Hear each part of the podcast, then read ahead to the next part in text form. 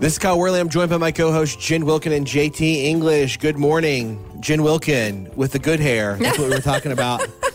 JT, first thing he popped on was like, Jen, your hair looks great. Jen looks fabulous today, everybody. I just want you to know.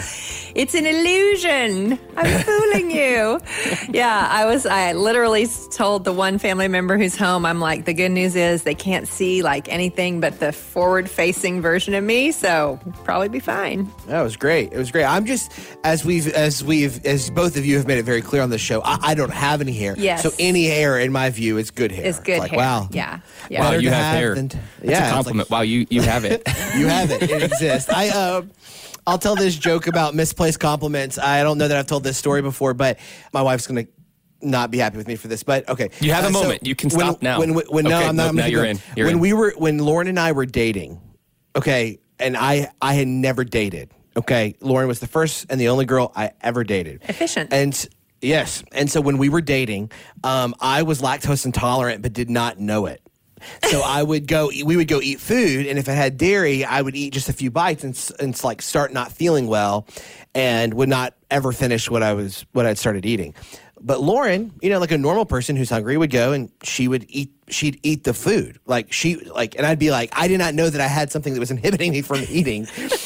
And I would always be like, wow, babe, like you really ate all the food. That's incredible. And she'd be like, let me tell you something. That's not a compliment you give to a woman, like while you're dating.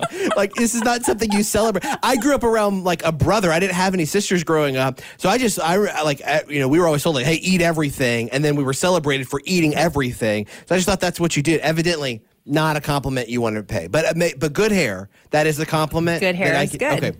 Well, your hair looks good. I feel good about it. Thank you. yeah. Oh, good, good. Well, I'm glad we've affirmed it sufficiently. Well, we're I'm now going excited to for get you to try to transition this. I mean, like, Well, wa- watch this. Now we're going to get into a passage that has true affirmation in it. Bang. oh, Uh, don't hey, don't come at me. I'm a professional. Okay. you actually are really good. Yeah, that was with good. the transition. That one maybe was not a good illustration. well, let's you know, uh, let's assume the best. Well, uh, we're going to jump into Romans eight today. This is a passage. I, I feel like if somebody knows Romans, Romans eight is probably the passage that they're familiar with, even if they don't know that like some verse comes from Romans eight or a passage comes from Romans eight or a line or a truth.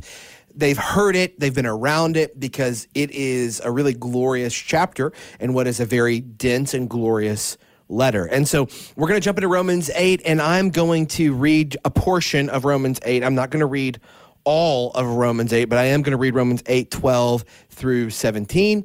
And then we will jump in to exploring this together. Actually, I've been reading a lot recently. Like, I feel like the last few episodes I've been doing. Can somebody else read Romans 8, 12 through 17? I'll do it. JT. I'd be happy to. You're up. Oh, oh well. that's fine. I'll just Well, now sit we here gotta with fight. excellent hair while we hear your excellent reading skills. well, now I feel like there's some pressure, but I'm going to go anyway because we are heirs with Christ. Thank you. Hairs with Christ. Oh, oh, My man. gosh, that was Okay, it. I don't know that, I was can pull it together now. Dang, I can't believe I missed that. All right, well Okay, done. good Romans faithful. 8, 12 to 17. So then, brothers, we are debtors not to the flesh to live according to the flesh. For if you live according to the flesh, you will die. But if you live by the Spirit, you put to death the deeds of the body, you will live. For all who are led by the Spirit of God are sons of God.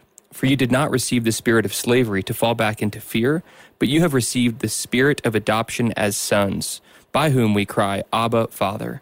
The Spirit Himself bears witness with our spirit that we are children of God, and if children, then heirs, heirs of God and fellow heirs with Christ, provided we suffer with Him in order that we may also be glorified with Him. It's good. That is good news. Uh, and this chapter is full of good news. I mean, think about Romans 8 1 right out of the gate, right? There is therefore now no condemnation for those who are in Christ Jesus. Bang. I mean, if there is, you know, I think John Piper has called them battle verses. I've heard other people call them fighter verses, just short verses to memorize for encouragement as we walk with the Lord. This has got to be one of my top, like short, succinct, hold that away in your heart. I don't mm-hmm. know that there's a day of my life where I do not need to hear there's no condemnation for those who are in Christ Jesus. Isn't that mm-hmm. good? Mm-hmm. It's real good. And I like that it's attached to a therefore because we Yeah. get to ask, what's What the is- therefore there for? Well, tell us, Jen. The hair for. What's the- Oh, boy. Oh gosh. We're going to get God some mileage us. out of this yep, one. we are. Uh, so, Jen, why don't you tell us what the therefore is there for? I mean, what's Paul been saying leading up to this chapter? Why is this landing with such clarity and hopefulness at this moment? Well, I mean, I think it's interesting that this comes right after the whole conversation of, you know, the things that I don't want to do, I'm still doing, and the things that I should be doing, I'm not doing, and all of that. Um, because those are the moments, I think, in which we, in which the unbeliever heaps up the most condemnation and in which the believer can slip into feeling the most condemnation. You know, we talked about how we probably all agree that those portions are talking to both unbelievers and believers that it can hit you however it needs to. Um, but i believe here paul is saying to his believing audience hey you know what? When you're in christ none of the condemnation that you feel in those moments of failure is actually being credited to you because of your position in christ. So um, it's like in these last mm, two chapters ever since we made the turn and the good news started to really be trumpeted it just it's like and you think that's good? Well guess what? This is even better. Mm. And you think that's mm-hmm. good? Well guess what? This is even better. And it feels like when we get to verse 1 of chapter 8 it's like just when you thought it couldn't get any better guess what there is zero condemnation for you Yeah. One of my favorite moments uh, in our last podcast with Dr. Schreiner, uh, when we were walking through Romans 7, is when he asked this question about the therefore, therefore. He says, Wretched man that I am, who will deliver me from this body of death? How thankful should we be that Paul didn't say, I don't know? Yeah, uh, because was- because then he says, "Well, thanks be to God. You know, we are delivered through Yeah. Jesus Christ our Lord." And that really mm-hmm. is why the therefore or what the therefore is there for is because if we are in Christ, he's the one who delivers us from this body of death, both of ourselves and and in this world. And so Kyle, I've been waiting for this episode because I just I just have been wondering how long you're going to be able to wait to start talking about union Union with Christ. Well, you know it's on I the, just- run, the you know on the run sheet. It's the second bullet point, literally quote Yeah. in Christ Jesus quote. Yeah. I don't even have anything. I don't even have a question around it. i pictured no- you i pictured you waking up this morning and looking in the mirror and being like come on No, I was I was thrilled. I, honestly, I was super thrilled about it. And you know, obviously, you guys know how I feel about this. And I, I think one thing I've talked a lot about this verse before, and I don't want it to I don't want to sound like a broken record. There is something as I've been studying Romans eight. We'll be preaching Romans eight in the fall of 2022 at Mosaic. And as I've been studying the passage to preach it and and for this episode, uh, one of the things I think has been important for me that I don't think that I've said clearly, this passage is not saying that we no longer. Um, let me make two distinctions here. We still existentially in our experience. Kyle, what does existentially mean? I okay, I just I, I I got there before you even said it. I knew you were going to ask it. Existentially means in our lived life, in our lived experience of the world, we still experience at I mean like a feeling at an affective level condemnation. Mm. We still feel it. Yeah. You still feel shame. You still feel condemnation. You can still feel like, oh man, I am wrong in the mm-hmm. very core of my being. Okay. Now, I think that's important to acknowledge because I think when I've taught this passage and when I've talked about doctrine and when I've talked through Roman 8 before, I think people have gotten the impression of, okay, I'm no longer even going to feel those things. Oh, No, no, hold on, hold on, hold on, hold on. Existentially, effectively, feelings wise, you're, there are still going to be times where you feel shame, where you feel condemnation, where you feel wrong. But those things are no longer essentially, okay, they may be existentially true, they are no longer essentially true. Hmm. They, you may feel them, but they are no longer forensic, okay? Uh, meaning they're no longer legal designations of who you are. You may feel condemned, but you are not legally condemned any longer. You may think that, oh man, I feel this at the core of my being, but condemned is no longer who the Christian fundamentally is, even if they feel that way. Yeah. Does that make sense? It does. I'm going to qualify it just a little bit because in recent years, um, shame has become seen as a harmful thing in our lives uh, entirely. And so I think it is important to say so we should not feel condemnation because of our status through Christ, but it is actually healthy to feel shame in response to sin. Now, shame is a negative emotion. It's like anger, right? Anger is not sinful until it becomes sinful. Anger becomes sinful when we dwell on it right? When we Yep. nurture it. In the same way, shame is an actually a natural and right response to having done the wrong thing. But when we dwell on it and when we nurture it, that's when it becomes condemnation. And so I don't want Christians to hear when you sin, you should not feel shame because shame is of the devil. shame is a mechanism for your protection. It's warning you um, toward repentance, which is a good thing for the believer and the unbeliever, frankly. Um, so, but you are not, you do not stand condemned. You should experience it. It should point you toward repentance, and then it should pass from you. It should not stay with you. Now, Jen, I'd be curious. Um, I, I'll often distinguish between, and maybe we're saying the same thing. I'll often distinguish between guilt and shame. And I'll say guilt is something that is a that you should feel. That's a part of conviction. We are mm-hmm. to feel guilty when we sin. Mm-hmm. Shame is identifying with that guilt and proclaiming that as who we fundamentally funda- fundamentally are, which is in Christ we are no longer shamed though we can experience guilt. Would you distinguish is that are I we think, I mean, it's probably just a hermeneutical thing. Hermeneutical, that's not the word I meant. semantic. Semantic. A semantic nuance. And I think in the church, we make a clear designation between shame and mm-hmm. guilt, people who are paying attention to the conversation. But I think that generally speaking, people don't distinguish between guilt and shame. And so mm-hmm. I guess what I'm saying is, let's let me say it more generally for those who do have a distinction there, that icky feeling you get of, oh, I did something wrong, that's actually for your good. Mm-hmm. In, in, its, in its immediate occurrence. So, what, whatever you want to label it, um, uh, let's call it conviction, just for a catch all term. Um, conviction is good.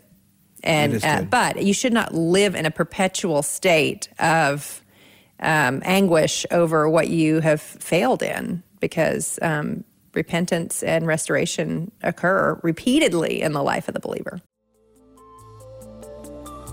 Do you ever get stuck wondering how to study a Bible passage? The Courage for Life study Bibles for women and the Courage for Life study Bibles for men have over 1,400 Bible studies. That's a Bible study on every page of Bible text. Access to the Filament Bible app lets you dive even deeper. If you download the app and you scan the page number, you can open up a world of resources, including over 25,000 additional study notes, hundreds of videos, and a full audio Bible. Start discovering at courageforlifebible.com. That's courageforlifebible.com for incredible study notes and an incredible study Bible.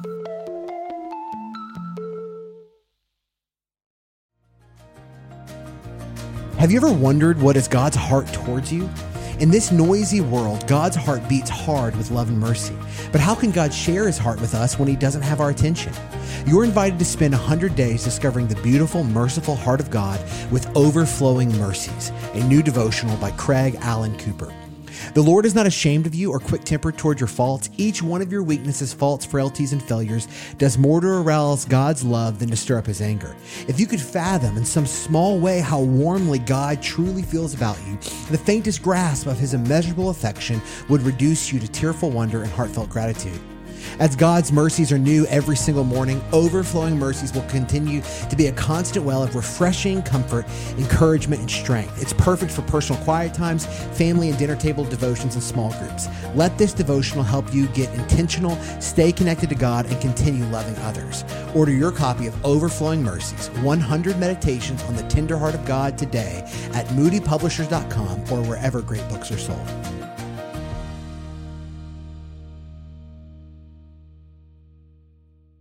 This conversation is reminding me a little bit of our conversation in Romans chapter 2, where Paul is adje- addressing Gentile Christians and then Jewish Christians. And, and for Gentile Christians, they, they experience this conviction through the, raw, the law written on their hearts, whether that's conscience or natural law. And, and Paul even says your consciences accuse you or excuse you.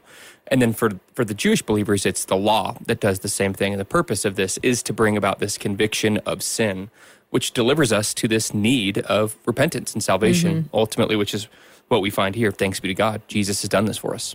yeah. Yeah. Because if you didn't feel, maybe think of it this way if you didn't feel conviction, shame, guilt, whatever semantic language you want to use, you would have no need Yeah. for deliverance. You would have no need to say, to ask this question Who can deliver me? Yep, absolutely. And you know, I think one thing is that when we read this passage, uh, you know, Paul is voicing this argument in the negative, but he's already given us the truth of it in a positive way. He's saying there is therefore now no condemnation for those who are in Christ Jesus.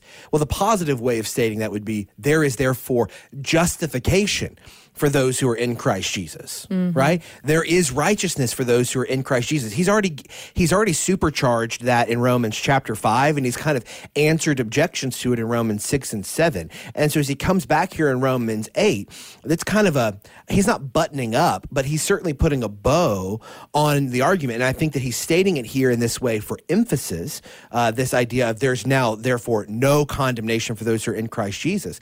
But what he's saying is there is justification for those who are in Christ Jesus, which is important because I feel like oftentimes justification is talked about outside of the relational context for which it makes sense. The union with Christ there is no justifying benefit outside of Christ Jesus. We only receive the declaration that we are righteous. We only receive justification as one of the saving benefits of God, and all of those saving benefits are only in Jesus Christ. You can't get justification outside of Jesus Christ, uh, and it's, it's it's had New Testament theologians and systematic theologians ask the question: What comes first, justification or union with Christ? Uh, it's a little bit of a chicken and an egg situation, but I think it's fundamental that we say uh, we must receive an alien righteousness. This is Calvin. We can't get it anywhere but Jesus, and the only place to get it is in Jesus. That's it. So, for whatever you want to say about what comes first, the chicken or the egg, justification or union with Christ, I. I, I can stomach nothing that says that we can get justification. We have to have justification before we can be united to Jesus, because there is no declaration of righteousness apart from being in the righteous one. And I think that's what Paul is trying to get at here. So I want to make a little plug here, Kyle. I listened to your podcast this morning that you did on union with Christ in preparation for this. That you just it just came out today with uh, Journey Women podcast. Yep, yep. Which, if you guys aren't familiar with that podcast, it's a it's a great podcast. Hunter does a great job. The three of us know Hunter a little bit, and just kind of one of those sister podcasts, not in terms of affiliation, but just common voice and mm-hmm. desire to see the church equipped. And you did a great job there. But but Kyle, I think it took me a while hearing even you teach union with Christ in the training program when we were all at the village to like really grasp this because it, it just it it was a foreign concept to me because justification for me was such a clear concept. If you were going to simplify union with Christ to a very like teach teach it to a teach it to Thomas, my six year old, what mm-hmm. does union with Christ mean? I would say, uh, wow, that's good. Uh, I would say, Thomas, uh, do you know how you live at home with your mom and dad? Like you guys have a house. Tell me what you. I'd get Thomas to tell me what he loves about his house. Like I talked to me about. Tell me what you love about your home. And he probably. I love dad. I love dad. I love mom. Love dad. I love mom. Uh, you know, I would talk. To, I would ask Thomas about like, uh, does he eat at home? Does he get to have fun at home? Does he Mm-hmm. feel safe at home? I would I would try to get him to start thinking through. I'm really talking about this like I would talk about it with a kid. I hope that's helpful. But Yeah, that's I I would start working through the like just him working through what he loves about being home. I would want to emphasize safety, security. Uh, fellowship, Joy. fun, joy, peace, order, uh, provision, all of those things. And then I would say, union with Christ means that God invites us to live in his home. And his home is Jesus. That's how we make our home with God. We enter into home with God in Jesus. You can think about the Spirit of God is the invitation to come into the home. Hmm. the home is the Son of God, Jesus Christ, and it is full of all the good things that the Father has for his family and his children. All of them. I, I like that All the- example, and you could even say I don't want to I don't want to stretch the example too far, but even Thomas, even when you leave your home and you're experiencing insecurity or a lack of safety or a feeling of shame, guilt, convict, whatever it might be, even when you're outside the home, you're still in the home in the sense of status. Absolutely. Yeah, because like the the great news about being in Christ Jesus, something that was different from the tabernacle, if you're thinking about this biblical like from a biblical theology here, something that was different from the Garden of Eden, something was different from the tabernacle, something that was different from the temple even, is that now we are indwelt by the very presence of God, by the power of the Holy Spirit, mm-hmm. and we dwell and are in the Son of God, Jesus Christ, the, the person of God, with whom we have a co inheritance because that is how the Father has chosen to adopt people into his home, into his family. So we're going to talk about the language of divine adoption. And divine adoption is a playing out, I think, relationally of the concept of union with Christ. Mm-hmm. It's like, okay, what way does union with Christ actually flesh out? Well, now you live as a child of God. Why? Because you are in the Son of God, Jesus Christ. You have a filial relationship you have a child relationship to the Father by virtue of the ontological relationship the Son has with the Father. What he possesses by right, he gives to us by grace. What he has by nature, he gives to us by adoption.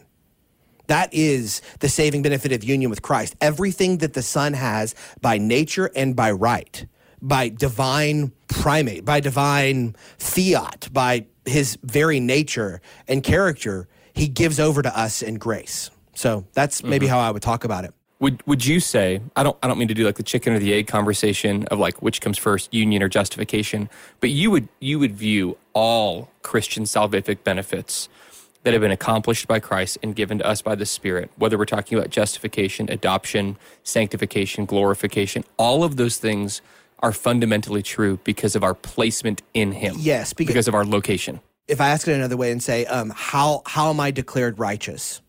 And you said, "Well, you're declared righteous on the, on the basis of what Christ has done." And I said, "Okay, but is that like somewhere over there? Why why do I get that standing?" Well, because so, no, because him. you're in Him.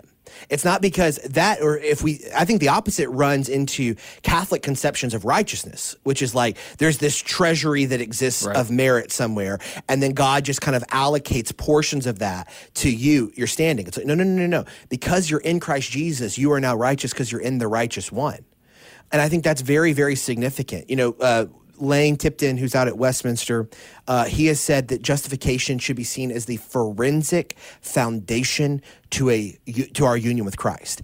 I, I, I think that's one way of saying it. I, I like to think of it more as um, the analogy I used to use in the training program. This is kind of I know it's, it's kind of antiquated, but like, have you ever been to like a formal event where people are announced as they enter? Every Sunday at my church. oh my gosh. you know, like you know, uh, uh, it's like where, where people enter the room. I mean, we've all seen it at the wedding. Let's at get wedding ready to rumble. you've all, you've all seen it at a wedding reception, even if not everybody was announced. You see, like you know, maybe they maybe they announce the bridal party, or at the very least, they'll announce the bride and the groom. Right? Mm-hmm. They're, they're entering into the room and they're announcing, "Hey, it's you know my joy to present to you, Mr. and Mrs. Whoever."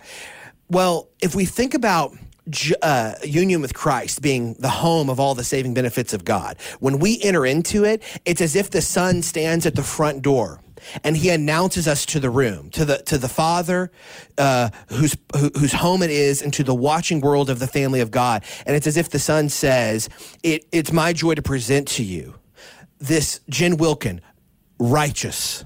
JT English, righteous. It's like they are. Yes, you're entering into Christ Jesus. You're entering into the Father's family. And the first pronouncement over you as you enter into that is mm-hmm. righteous one. That is. So it's, it, it is.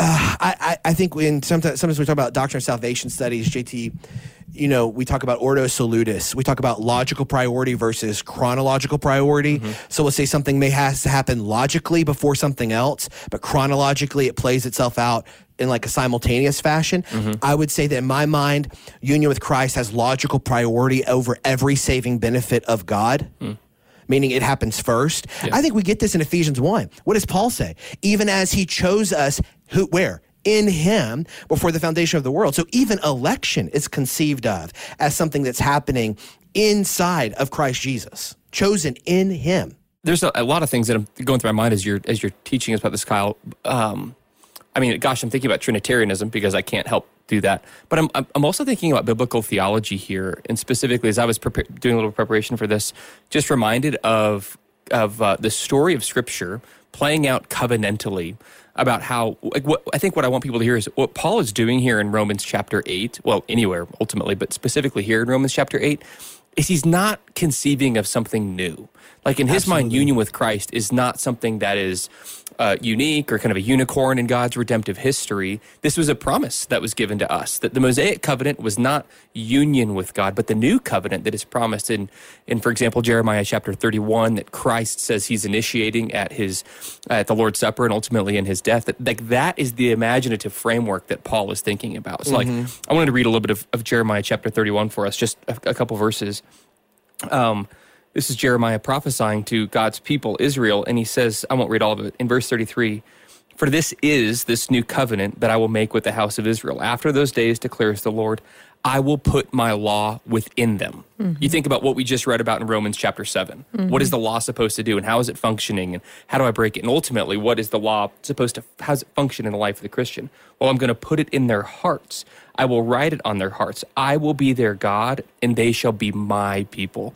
This is some of the closest identification that we get with the God of Israel, with Israel, or ultimately with God's people in all of redemptive history, in terms of God saying, not only am I requiring this of you, that you be law keepers, I'm going to be the one who keeps the law on your behalf in Christ, and I'm going to be the one who gives you the law keeper, the Holy Spirit, and write it on your heart. So you no longer have these tablets outside of you that are primarily meant for your obedience, but rather those tablets are going to be internalized in you through the work of salvation. Yeah, I think we see it in um, the Exodus story where the people are brought out of Egypt, but then the next step is to get Egypt out of the people, and that's the way that mm. we are. We we are saved, we're justified, and then the sanctification process is that we no longer we set aside the patterns that we still have active in us as those Yep. who were brought out of Egypt, and and I think that's exactly what he's getting at in Romans 8. And just to remind our listeners, you know, we didn't read the whole passage out loud at the beginning.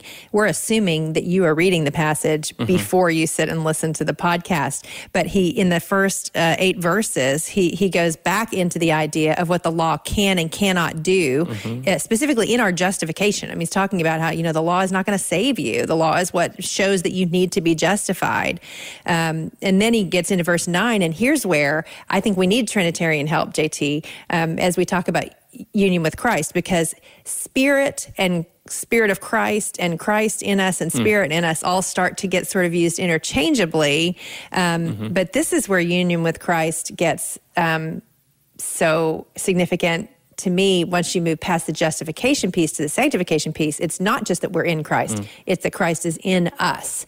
And christ in us the hope of glory means that because he's both uh, surrounding us and within us first of all what a picture of safety and security for the believer but also he's he's working um, working from the inside out. He's not simply surrounding us from the outside. Um, and so verse 9 you however are not in the flesh but in the spirit if in fact the spirit of god dwells in you. So you're in the spirit and the spirit dwells in you. Both of the ideas there.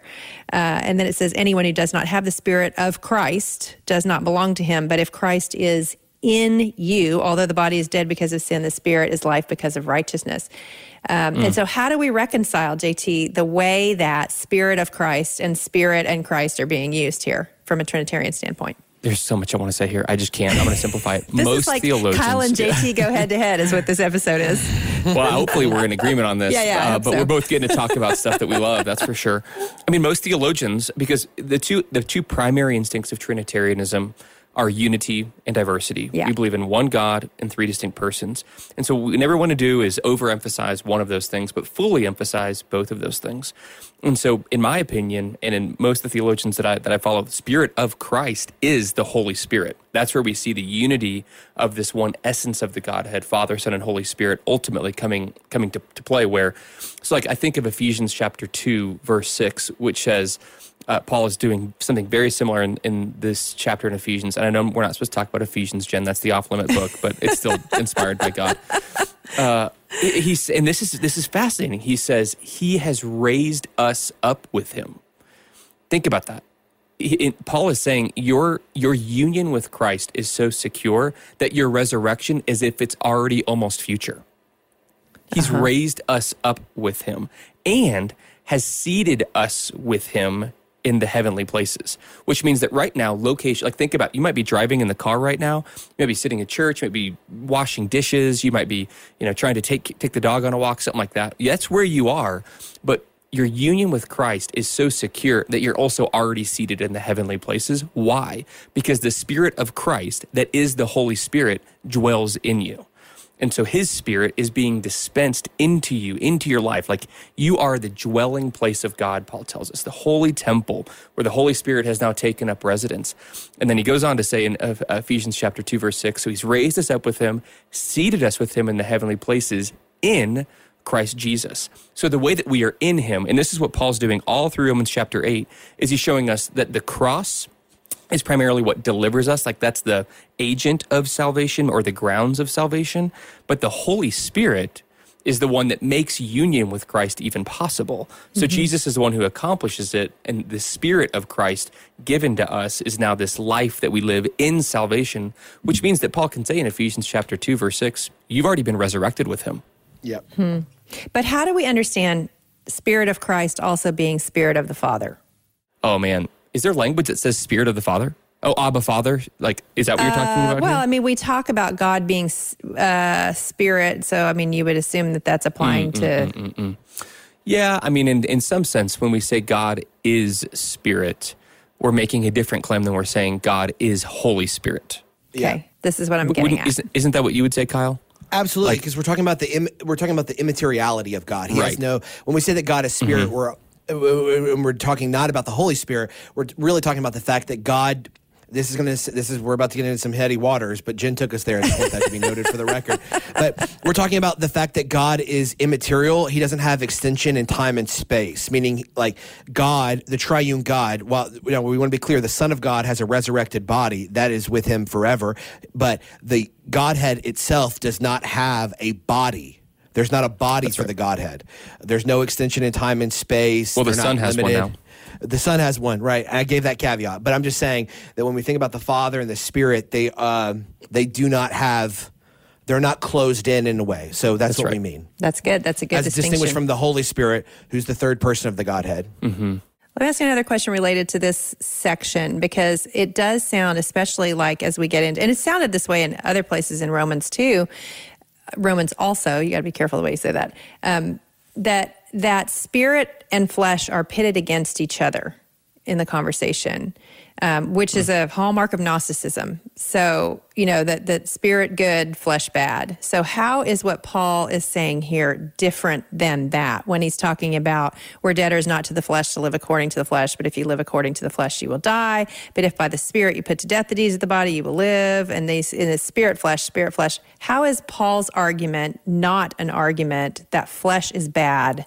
And spiritual things are good. You're talking about it in uh, particularly five through eight right here. I mean, also twelve through eighteen. I think, and it's, it's, it's he's built this whole comparison all the way through up until this point. Um, he's had the comparisons of dead and alive, slave and free, and flesh and spirit. Yeah, Paul is not talking here about flesh in terms of our material existence.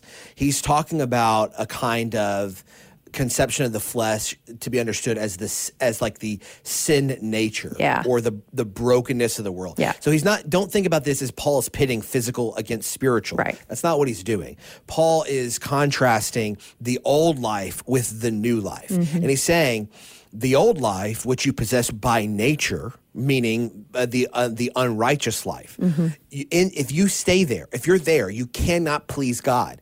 And by please God here, we know in the context of Romans, he's talking about rendering unto God meritorious obedience that would justify someone. Mm-hmm. You you can't do that. You cannot uh, uh accord yourself with the righteousness of God in the flesh. You're going to need an alien righteousness, and you're going to need a by alien righteousness, I don't mean extraterrestrial righteousness. I mean, you're going to need a foreign righteousness, a righteousness that you cannot get on your own, that you cannot muster from your own reserves, and you're going to need the power of God to intervene. Well, that is, is Jesus extraterrestrial? Because then we. we should not. Uh, we should not open that discovery door. This, this time. Kyle, do you think? I mean, I think the primary meaning here, Jen, is it's he's talking about on top. Uh, uh, he's talking about being. Yeah. Are you in the flesh or are you in the spirit? Yeah. Mm-hmm. But I also wonder here. I haven't done enough enough reading here, uh, but I would think that Paul is he doing any kind of double entendre or double meaning with this conversation around circumcision for Jewish believers? Hmm. Oh, I, don't think I think probably Like it's almost like a play on words. You know, I think the primary thing is me is is being. Who are you? In Yeah. the flesh or in the spirit. But Yeah. so much of this conversation so far has been around circumcision in the flesh. I feel like circumcision is lurking behind a lot of this. I think mm-hmm. that is, you know, because even the the references to baptism that he's already made, it's like he's very aware of of that the people who are the proponents of circumcision are also the proponents of the law, and so it all kind of works together for in his imagery. I think personally, Yeah. but I think what what I'm hearing you say is that the the question is one of the locus of our desires. Like hmm. our desires inhabited are they inhabiting the old man or the new man? Are they, are they are they characterized by the life of the old man or the life of the new man in Christ? Yeah, well, certainly the life of the new man in Christ is the foundation of our ability to obey Christ, to worship Christ, to all of those things. And it's grounded mm-hmm. in the righteousness of God that we receive in Jesus. And in verse 9 through 11, Paul does something here that may, based off of everything we've said about union with Christ, may seem, but Jen's already kind of got us going in that direction. You, however, are not in the flesh, but in the Spirit. If in fact the Spirit of God dwells in you, anyone who does not have the Spirit of Christ does not belong to him. But if Christ is in you, okay, hold on. So is the doctrine of union with Christ that we are in Christ or that he is in us? Well, yes. Um, in what way are we in Christ? By a dynamic, vital, mystical union. In what way is Christ in us? By the presence of the Holy Spirit, who is manifesting the presence of Christ, right? Mm-hmm. Verse 10. But if Christ is in you, although the body is dead because of sin, the spirit is life because of righteousness. If the spirit of him who raised Jesus from the dead dwells in you, he who raised, raised Christ Jesus from the dead will also give life to your mortal bodies through his spirit who dwells in you. So, does the Son of God, Jesus Christ, dwell physically in me? Well, the answer is no. So then, what way is Christ in me? Isn't he at the right hand of the Father? Well, he's in me by the power and presence of the Holy Spirit, right? Right. I mean, that, that's because I feel like this is confusing for folks when they hear this. They're like, what way is Christ in me? Mm-hmm. Well, he's in you by virtue of the very same Spirit who raised Christ from the dead. Mm-hmm. Who exists in unbroken eternal fellowship with the Son of God and God the Father, forever past and forever future. Mm-hmm. That Spirit of God is given to you and indwells you. I think this is exactly what Paul wants us to see. Christ is in us because the Holy Spirit is in us. Well, and Right? and he's told us that we've been raised to walk in newness of life, right? He's already mm-hmm. said that. And I, Right. I think that the way we can hear that is we have been raised to continue to be raised. Like we've been raised positionally and now we're going to be raised practically. So the Yeah. spirit that raised him from the dead means that you're raised positionally. And the spirit that raised him from the dead lives inside of you so that you now will be resurrected practically in every aspect of your life. Yep. This reminds me of his question. Paul asks a question around this topic to the Galatians when he says, Have you begun by the Spirit, and are you now being perfected by the flesh? That's so good. Mhm. And, that, Yeah. and, and so, again, this is a theme, a theological theme for Paul. And so, we really are the people who want to live a spirit indwelt, spirit filled, spirit empowered life because it is the Spirit of Christ who has given us positional authority with Him as heirs and sons of God, but is also now empowering us for life and godliness through the very Spirit that already raised Jesus from the dead. Yep. That's good. Now, I want to skip ahead here for the sake of time. We do, just for listeners, we have two more episodes uh, in Romans 8. So don't worry. We're not, this is not isn't all that we're doing. Uh, we have Dr. Williams on, Jarvis Williams on the next episode. Fantastic episode. And then we'll do another episode to kind of finish out Romans and look back on Romans 8 in particular. But for the sake of time in our conversation today, I, I want us to end by talking about the doctrine of adoption. We hear it in mm-hmm. verse 15 and following. For you did not receive the spirit of slavery to fall back into fear, but you have received the spirit of adoption as sons, by whom we cry, Abba, Father. The Spirit Himself bears witness with our spirit that we are children of God. And if children, then heirs, heirs of God and fellow heirs with Christ, provided we suffer with Him in order that we may also be glorified with Him. So we see this contrast between two spirits. We see the spirit of slavery uh, to fall back into fear. And we see that contrasted with the spirit of adoption as sons by whom we cry, Abba, Father. So Paul is now doing another contrast, not just between flesh and spirit, but between two different spirits, so to speak a spirit of fear and a spirit of, uh, excuse me, a spirit of slavery and a spirit of adoption. Sometimes the Reformed fathers would call this uh, the tension between a spirit of slavery and a spirit of sonship, right? Um, which I love that. I just love that phrasing of it, right? It's mm-hmm. not mine, but it belongs to them. But that spirit of sonship. And I think it's it's crucial because like I said earlier, adoption is really one of the principal relational ways. When people are like, okay, how does the doctrine of union with Christ basically play itself out. I've often said, well, I think the doctrine of adoption, divine adoption, is one of the fundamental ways that that relationship of union with Christ is then played out in the story of Scripture. We see it even here in this passage. Paul moves from union with Christ to talking about adoption. It's a very natural movement to make. If we've been brought into Christ, then we're now a child of God. And that's a profound reality that I think is grossly underemphasized in the Christian life. Mm-hmm. That we are not just forgiven, but we are welcomed. That's it's very it's one thing. Oftentimes we think about God's grace as a grace that forgives. That is absolutely gloriously true and we need it to be. That's usually the one note we play because we overemphasize justification. But God's grace isn't just the grace that forgives, it's the grace that fellowships. Mm-hmm. It's the grace that makes us into a family. That's right. Let- Let's think about family for a second there, because again, just to remind our listeners, this is a massive conversation between Jewish and Gentile believers, and these mm-hmm. Jewish believers who are who maybe are operating in the flesh along with their Gentile brothers and sisters. The thing that they think they are inheriting, according to biblical theology, is land. Yeah. Like th- that, they think that their inheritance is this place where we're living, and that God is going to come and you know redeem all things and restore. Uh, when are you going to restore the kingdom to Israel? Is the is the question the disciples are asking. But what we see here is the gospel is far more beautiful than that. Is that their heirship, their inheritance, like God's original son, is Israel. Israel is the son of God according to the Old Testament scriptures, and they believe that their inheritance as heirs is going to be this plot of land. And and now what what Paul is saying is that God has a far greater inheritance for you, and it's actually God Himself. We are not just inheritors of God's promises, we're we're heirs of God Himself, is what the text says heirs of God and fellow heirs with Christ. How much more glorious is that promise than inheriting simply a plot of land in Israel? And so they're, they're mm-hmm. hearing this and thinking to themselves, oh my goodness, this Abrahamic, Mosaic, and Davidic, and now the new covenant of which Paul is highlighting here in Romans chapter 8 is actually far greater. We're now not in Israel, we're in Christ. And mm-hmm. that's ultimately what, what the, the joy of union with Christ is. We don't just get God's promises, we get God. Yep, that's good. Man, I'm realizing all of the significance of we're baptized. We mm-hmm. pass we pass through the waters into the land of promise, and the land is Christ Himself That's right. Mm-hmm. That's right. With as a family. As a family. Yeah. Give, given new names, new identities in Him. It's good. Uh, listen, Romans 8, we could spend, time fails, honestly, to fully uncover this. And we'll spend the next two episodes continuing to dig in to Romans chapter 8. I hope this whets your appetite. Next episode, we have Dr. Jarvis Williams on of the Southern Baptist Theological Seminary talking about the Spirit of God, our waiting, and our suffering. I hope you'll make time to listen to that episode. If you missed last week's episode with Dr. Tom Schreiner on Romans 7, I strongly encourage you, not because we said something magnificent on there, but because he is who you want to listen to on Romans and in Romans 7 in particular. But I would strongly encourage you to go check that out. But I do want to pause and just draw attention to our sponsor. If you think now might be the time to pursue more theological training, log on to sbts.edu slash explore.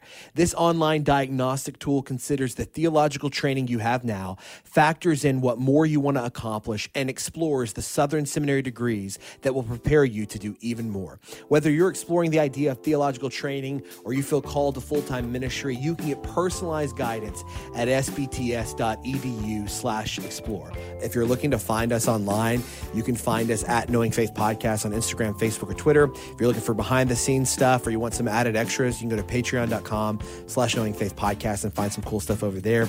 We hope you enjoyed the discussion. Grace and peace.